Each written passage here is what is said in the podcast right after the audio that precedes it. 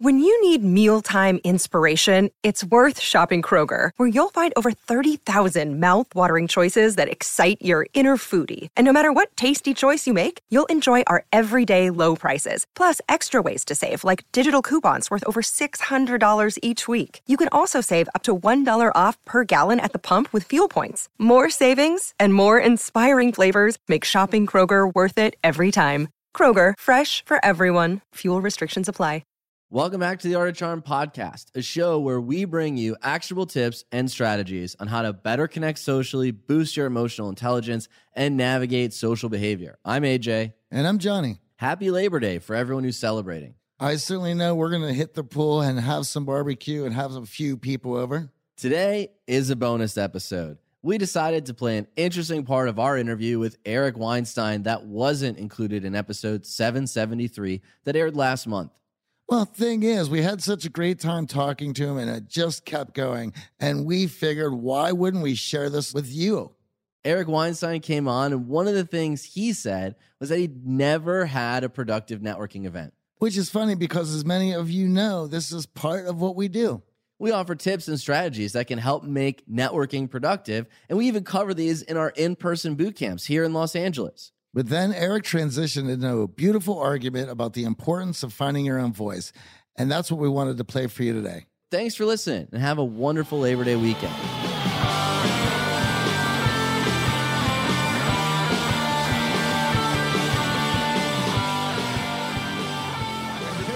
I wanted to know I have never had a productive networking event. I network pretty well. Mm-hmm. I've never gone to a networking event where I got much of anything out of it. So what what would you label as a productive result at a networking event? I don't even know. I mean, in general, I end up with people's cards. They end yeah. up with my card. Nothing much happens. Some vendors usually try to contact me in a very direct way. I, I've in general found this to be useless. So it may be that I'm not the right person to be talking to about these things because, in general, this isn't any way I, I have no insight as to how to get a networking event to work for you. Well, there's, I think the old ideas was to go in and run the room and be seen and collect all the cards. And, and now you have all these contacts. When we're trying to get people to settle in on, if you go out and you make one or two good connections that evening of some, some partners that you could do some work with, or even a new friend who has similar interest, you guys can develop together that is more successful than the guy who run the room, collected all the cards, and didn't there's, make a connection with it. I mean, I would argue there's even a small, it may seem imperceptible to you, but there's a small amount of value to meeting you in person, seeing you in a room full of people in right. person versus just listening to you on audio. And you know, we've been doing this for 12 years and the reaction that we get, although our audience is not nearly as big, when they meet in person, it personalizes the experience of getting to know you. They feel closer to you. And ultimately, maybe not immediately in your inbox the next day, it's probably led to more opportunities, more people paying attention to you, more people viewing you in higher regard. And over time, we're saying these are compounding effects. Mm-hmm. Right. Right. So it may be small and imperceptible based on that one networking event, but if you stuck with it, you would probably see better so, invites. You I don't know. Stuck on this podcast with us, you might be on some bigger podcasts over time, right? So that's the compounding effect that so we're, we're preaching. Well, but I before we get a little too far off course, I want to ask you, sure. as someone who's very similar to a lot of our audience, in in feeling that you overanalyze, yeah. and there's opportunity cost. Have you developed any guardrails? Yeah. To allow you to make a decision in a more timely manner to lower the opportunity cost? No. Yeah, well, let's unpack that. How have you struggled with that if you haven't reached that conclusion? What have you tried? What could be helpful to our audience who's feeling indecisive, who's feeling really analytical, and now is realizing that there's opportunity yeah. costs to this? I mean, I think the way I would say it is I don't have a lot of advice for people who wish to remain generic. If you want to remain like I'm a rationalist or I'm a Republican or I'm I'm a motorsports enthusiast and that's my thing. Great. I just don't know what to tell you. What I do know is is that between almost every pair of ears there are crazy thoughts that you're trying to suppress. right? And you don't want to know anyone to know that you're thinking these thoughts. Occasionally, they may slip out of your mouth, and you might hear gasps. Surely you don't think that. Oh, okay. if you can figure out one or two of those things that you actually believe, and you can commit to them, and you can get through that initial negativity, you will find that the most interesting people will be saying, you know, I didn't catch your name. I, I asked somebody else. I hope you don't mind that I'm using this email address, but I'm holding a private gathering and we're discussing this issue. So th- the thing that you fear getting out may be your most valuable asset. It may be the thing that distinguishes you. And one of the things that I'm very angry at the LGBTQ community for is monopolizing the concept of a closet. Closets have nothing to do with sexual orientation. A closet is simply any structure that is keeping you from clearing your throat and saying what you believe to be outside, outre, unfavorable, unpopular opinion. And when you actually find one of those things that you have the courage to scream, and you come out of the closet and there's no going back, right? There's no return ticket. It's a one way tr- ticket. You will find out whether you are actually crazy and you should have stayed in the closet or whether there's a world that says, thank God somebody finally said it. And what I would say is if your audience is who I, I think it, it largely might may be, you've got gold that you are sitting on and trying to keep the world from hearing about. And what I would ad- admonish you to do is to think about you, all of you can build a website, build a website and start to put cookie crumbs out towards that thing that you actually are. And if I can say it just the most disturbing way possible, most people will die never having heard their own voice.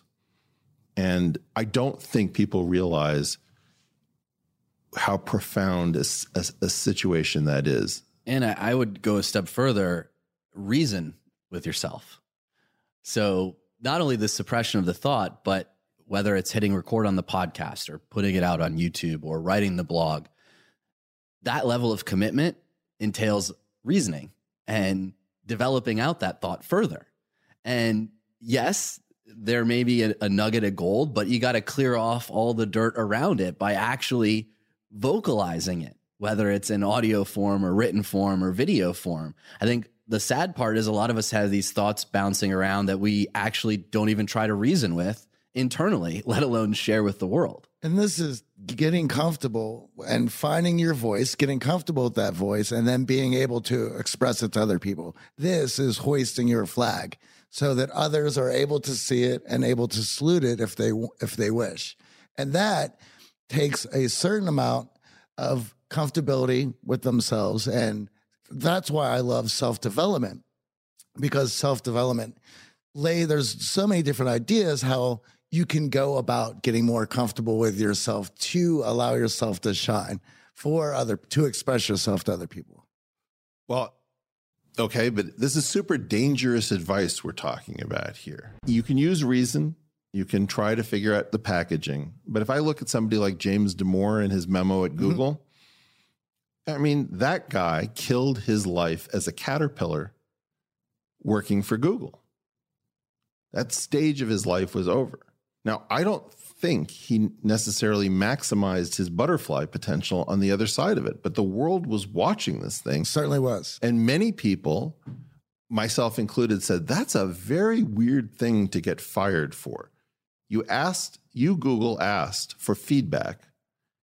Uh, you had a seminar that was intended to help people develop as managers somebody gave you feedback coming from a big five psychological inventory mm-hmm. perspective, uh, quoting a professor from the University of Toronto. and you got fired and you got humiliated, but you also got celebrated. And so this is one of these very weird things about what holds us back is you are going to be offensive to large right. numbers of people. Somebody. That's the market of ideas, right? So if you, you don't say, have any ideas, maybe you can get by without it. But what where I learned about this, I didn't mean to cut you off. Come yeah. back to it. I did this podcast uh, with from a live event with Ben Shapiro and Sam Harris at the mm-hmm. Masonic mm-hmm. in San Francisco, And it was the perfect Rorschach test. I needed to have done this to have learned this stupid fact. For everything we were praised for, we were vilified as well in the comments. And that was the thing. It was like, oh, Ben is a joy to listen to. Finally, somebody arguing for the religious perspective in a rational way. Mm-hmm. What is Ben Shapiro doing on this stage? This guy is a complete hack trying to argue from the religious perspective from a rational perspective. Okay. Because of that, I learned a very stupid truth, which is some people love you for the exact thing that other people will hate you for. As a result, mm-hmm. you have to make a decision. Are you not willing to be hated for anything from a reasonable perspective? Right? Because if you say anything, there is a reason to hate whatever it is that you that you said. Maybe maybe you've made some comment about Taco Bell and somebody's, you know, aunt was killed in a Taco Bell and they think that you're being insensitive. We don't need any Taco Bell emails, please, audience. We've had enough. That's Taco Bell. so in that in that setting, what I came to understand is, oh, there's no way of keeping these people happy. It's just it's no, it is right. literally provably impossible. Ergo, you have to decide what your butterfly stage is meant to be after you kill your caterpillar.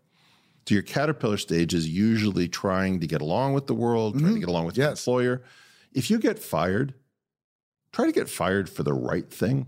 Try to get fired for saying something brave or noble. You know, my brother effectively got fired for uh, opposing the idea that one group should tell another group that they should get off campus for a day, symbolically. You know, and he was absolutely right. And he was dealing with racists and bigots who happened uh, weirdly to be black and brown bigots as opposed to white bigots. And most of us are mostly used to dealing with white bigotry. Okay well that was that was a little unusual. It wasn't that unusual.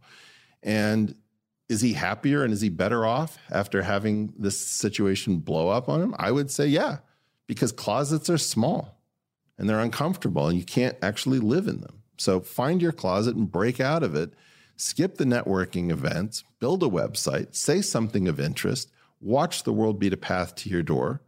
Be prepared that you're going to have to go without income for a few months because you're going to piss somebody off and it might be your employer. So make sure that you've got, you know, a certain amount of supplies. And when you clear your throat, don't put too many wiggle words in it because quite honestly, courage and bravery in the service of something noble are attractive. And it is a wide open well, opportunity set out there because everybody is scared to talk. And and people were looking for that. I mean, hence the the the crowd that the IDW had collected when everyone spoke their truth and stood for what they believed in.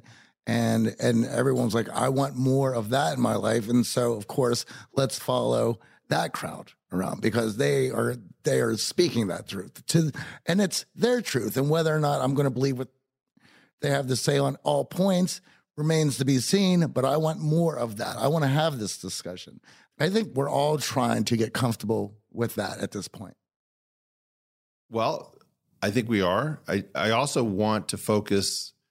I mean, I guess I'm a little bit worried. We haven't explicitly talked about gender in this conversation, but there is a feeling that your audience is mostly male, mostly no. tech? No, no. Actually, okay. Uh, the most vocal section of our audience is is women. We so let's talk done, about what they're what they're going through, and is is it different in your demographics? So, and we have run women's programs. We have one uh, all coming women's program coming up in October, and their perspective is really twofold. Number one, most of the men who come to us in terms of socialization there's a certain level of requirement that they approach people and strike up conversations, right? That's the social norm, the construct that men do the approaching, okay. whether it's in a business networking setting mm-hmm. or in a social setting.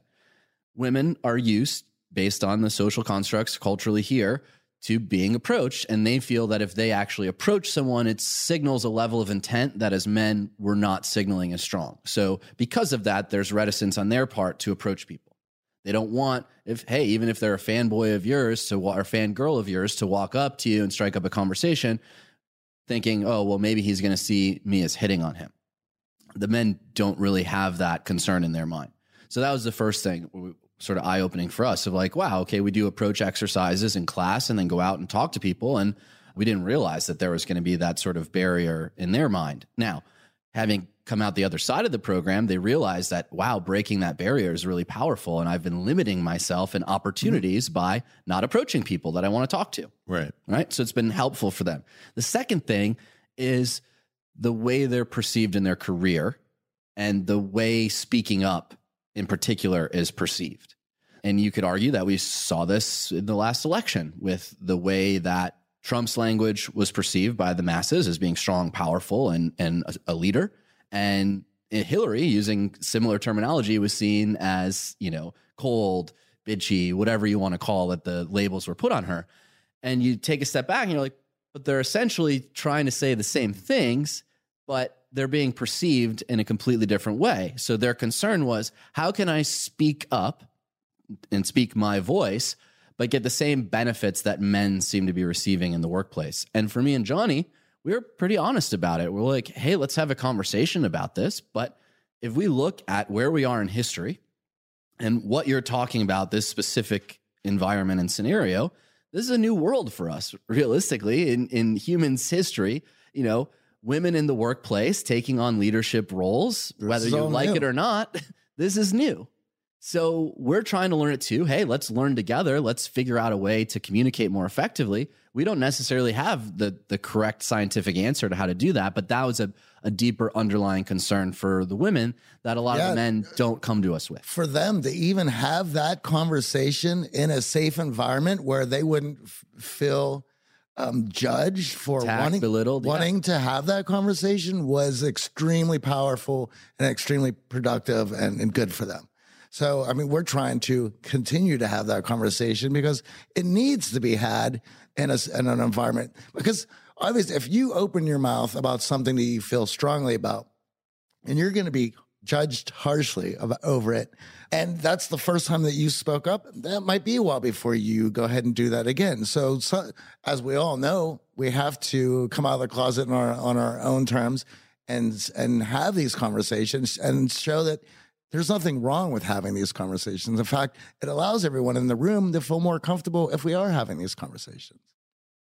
Johnny, we know if you listen to the show, you are driven. In fact, we're driven by the search for better. But when it comes to hiring, the best way to search for a candidate isn't to search at all. Don't search, match with Indeed.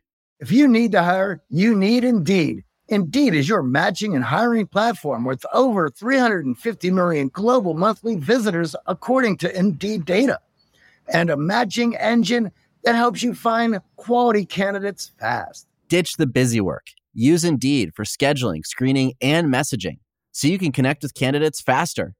And Indeed doesn't just help you hire faster. 93% of employers agree Indeed delivers the highest quality matches compared to other job sites, according to recent Indeed survey. We have hired a lot of team members over the last 17 years. Going through endless resumes, well, that's a time sink. But you know what else is a time sink?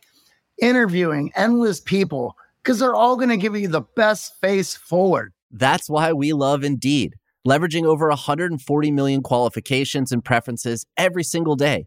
Indeed's matching engine is constantly learning from your preferences. So the more you use Indeed, the better it gets. Join more than 3.5 million businesses worldwide that use Indeed to hire great talent fast. And listeners of this show get a $75 sponsored job credit to get your jobs more visibility at indeed.com slash charm. Just go to indeed.com slash charm right now and support our show by saying you heard about Indeed on this podcast. Indeed.com slash charm. Terms and conditions apply. Need to hire? You need Indeed. Well, not everyone. I think about this a lot in terms of female colleagues, my wife, my daughter. Mm-hmm. And I think that the pressures that women are under are very often somewhat invisible to us as men. Absolutely. And we completely agree with you. And um, a colleague approached me recently who just moved into a management position. And she said, I'm trying to figure out how to avoid some of the gender dynamics with telling men what to do. Hmm. And do you have any suggestions? And I, I actually put a lot of thought into it. And I came up with a rubric, which is I said, you know, do you feel that you were promoted because you are in general more on top of your game technically at this point? She said, yes. And I said, okay, why not bet the men in your group when you think that you're right and they think that they're right, a beer or, or a round of drinks.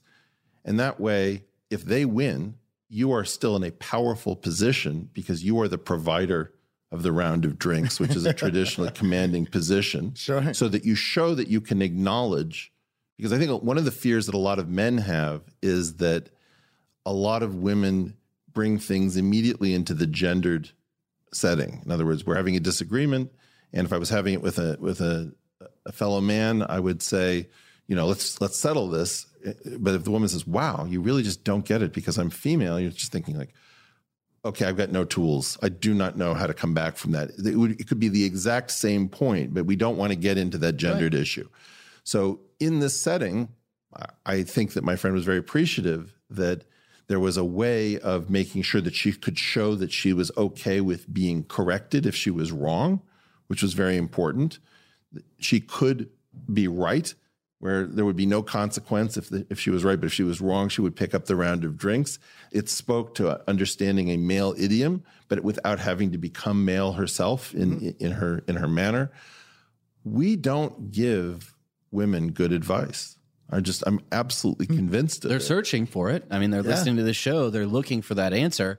You know, the caveat that I would raise and tweak the rubric would be lunch instead of drinks because for again, a lot of what we're hearing from our women's audience is I, I just don't want to go out for drinks with the guys after work. Like I want to be taken seriously at work. I want to be able to command respect and do my job really well. well this this was but, a person overseeing a group of exclusively my understanding was exclusively right. men right and so having to establish for our audience uh, just the idea of hey lunch is an opportunity you pick up their lunch hey you you buy my salad if i'm right and i buy you a salad well let's say probably steak sandwich whatever you want to call it again allows that opportunity as you said without forcing necessarily and the women that we've talked to is you know when we start bringing alcohol into this Mm-hmm.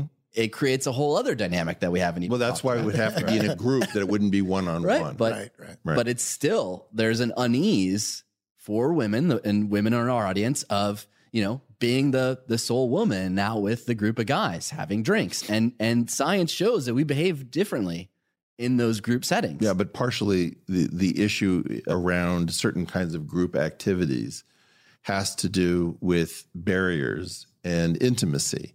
And so the issue of male fem- female intimacy in the workplace is an unsolved problem. Just as oh, with, yeah. with, you know, you, you could have similar issues with same sex, you know, with, with gay supervisors. So th- there's no way around this. I think it has to be said that in part, the workplace is an unsolved work in progress. Yeah, um, we completely agree. If you take alcohol out, you get one set of problems. If you have alcohol in, you have another set of problems. If you you know allow certain kinds of jokes, you have one set of problems. If you mm-hmm. disallow them, you have others. So I think it's very important to recognize that at this point, like I don't know that I agree with your advice. I, I know that it does solve certain problems, but I know that it creates others. If you ask me, you know, I'll buy your salad doesn't have the same feeling as I'll buy the first round because that has a very specific significance in male culture. Right. We are all figuring this out. And I think this was one of Jordan Peterson's mm-hmm. points that a lot of this stuff remains to be seen because we haven't figured out how this can all work. It's not clear whether it all has a solution. Well, I, I had shared a podcast with Johnny a while back that I found fascinating, and it, it really looked at the the first women in the workplace to to move into management. And it was a, a decade long study looking at the behaviors of the the first women to really join the the group setting with men. And they noted that there was a behavior change that took place. And the women who stayed, stuck it through, essentially became one of the guys and would throw just negativity towards the other women, look to cut all the other women standing down in the group. And then when they remove them and, and ask them, you know, how are you getting along with your female colleagues? Oh, they said everything they, that you would expect. But that behavior change was noticed and it, it happened in sales context, it happened in a consulting context. And I think to that point, where women are struggling when they come to us and ask for help is they want to be true to themselves, but they feel like they have to become someone else in these settings to to be around the round of drinks or to Right. be collegial with their colleagues that does not feel true to themselves. And they see other people who they feel are true to themselves achieving success and they're unable to. And that's really where the frustration lies for them. And I see something, I see that. And then I see a different thing, which is that a lot of the females that I, I deal with who are outliers in their field, there's just, you know, some power law and they're absolutely brilliant, very often are very frustrated with female group dynamics more than male group dynamics. oh yeah And one of the things, you know, I, I've often run a seminar th- that is I've, I've led questions. Other people also have this role in, in, my, in my firm. When I lead the questions and I'm interviewing somebody from outside, I'm always looking for female hands because I want to make sure that I'm not making a mistake of going uh, in just you're in a default guy guy idiom. And we were having lunch afterwards, and I, I listened to a bunch of the, the women in the office talking about, oh, well, the eager beavers are, you know, they're raising their hands at the end. I said, it's interesting. You could Russell conjugate that to go getters. And go getter and eager beaver are, you know, a positive and a negative conjugation of the same concept. What if we just flip it cognitively a little bit and said, maybe the idea is that you had the most interesting question. We all needed to hear it, but you sat on it because you didn't want to be an eager beaver. That was very interesting for me because it was clear to me that there was a female dynamic uh, in this group that was selecting for different behavior. Maybe it was going to select for more regularity. Maybe it was going to select in general for cohesion, but it wasn't going to select as much for an outlying behavior. And so the question of are men holding back, are men holding women back at work? To some extent. Are women holding other women back at work? Yes, also to some extent. Then there's this question of is it is there going to be a one-time cost for it really integrating the workforce where previously all male fields when they break into more even distributions maybe it's not going to be that tough to enter in and to find some new idiom that women won't have to be behaving in a male idiom i don't know about any of these things per se what i do know is is that we're all scared to be talking about this because we need to not have this immediately go personal. And this is one of the things that I think is destroying our ability to have conversations. You have to talk at some level of abstraction to create safety mm-hmm. rather than say, well, Jim, you just ignored me two meetings ago. And then suddenly, you know, that's all that's going to be heard or talked about for 30 minutes. And it's going to leave everybody feeling just incapable of actually talking. Well, this is why I love your advice of put your truth out there, move from caterpillar to butterfly, because anyone who does that understands that there are going to be people who dislike you. And too many of us are the ones to hit the dislike and leave the negative comment. Johnny and I laugh. You know, we listen to a lot of content that stinks. yeah. I'm not in there hammering in the I- comments and so saying what's wrong with you, why are you on your phone. I just tune into the next episode or go find something else. Well, look- but when you put yourself out there yeah. in a position to actually get the arrows, Right. you are less likely to be slinging arrows. It's building that thicker skin. I think would help everyone because Yeah. this thin skin is creating an environment where we can't have conversations like this. Three guys trying to talk about workplace dynamics where we're interacting with women, we're trying to elevate them. Uh, there's going to be a significant contingent of people who are going to say, You're wrong, I'm wrong, Johnny's Oh, wrong. I'm sure the letters will come. Yeah. But it's coming from people who haven't put themselves out there to develop a thicker skin and not personalize this conversation. This conversation doesn't have to be about you and that one time out at drinks where someone clumsily made a move on you. This could be us trying to grapple with dynamics that, listen, are pressing and we don't have the answers to. Yeah, I think it's also the case that we need to say why we're having these conversations. I mean, I'm very clear on what matters to me here, which is that I watch people walk away from contributions because they don't like dynamics. And if you imagine that 50% of the world's best minds are on female shoulders, how many women are walking away from their special voice, their contributions? You know, I think about this one woman who stood up to the pharmaceutical industry and said, I don't think thalidomide is as safe as you guys are claiming it is. It's not going to be approved until you actually can show me the data. We did not have the problem with flipper babies that Europe did because this particular tough lady, you know, took it on herself to stand in front of a juggernaut and said, Not on my watch. Okay, well, we have, we males have an interest like a selfish interest. If we want to live in a world with better medicine, better inventions, better democracy, of solving these problems, it's not all about some sort of public spirited, well, what, can we do for the women? I mean, I'm just not interested in it. I'm more, much more interested in this out of greed that we are just giving away almost half of humanity by not solving this problem. And it's not public spirited in the slightest. I think we need to also be more honest and open about what our motivations are. I've just watched a couple of women not push brilliant discoveries through because it was too unpleasant. And that that's what really animates me. It's much less, you know, fairness and niceness. It's much more this is just a massive loss.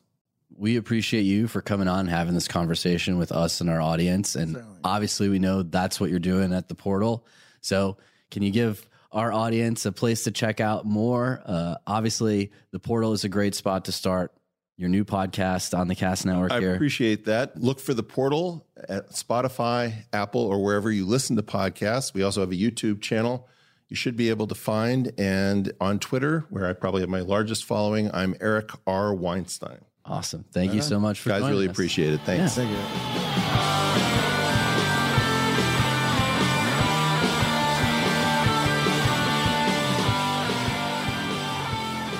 Again, we loved having Eric Weinstein on the show. You know, since he's got his show with the Cast Network, he's around the offices a lot more. So perhaps we'll have him on again. If you love what you're hearing, head on over to iTunes, find our show, rate us, and write us a review. We love the feedback and it really helps new listeners find the show. Happy Labor Day. Yeah,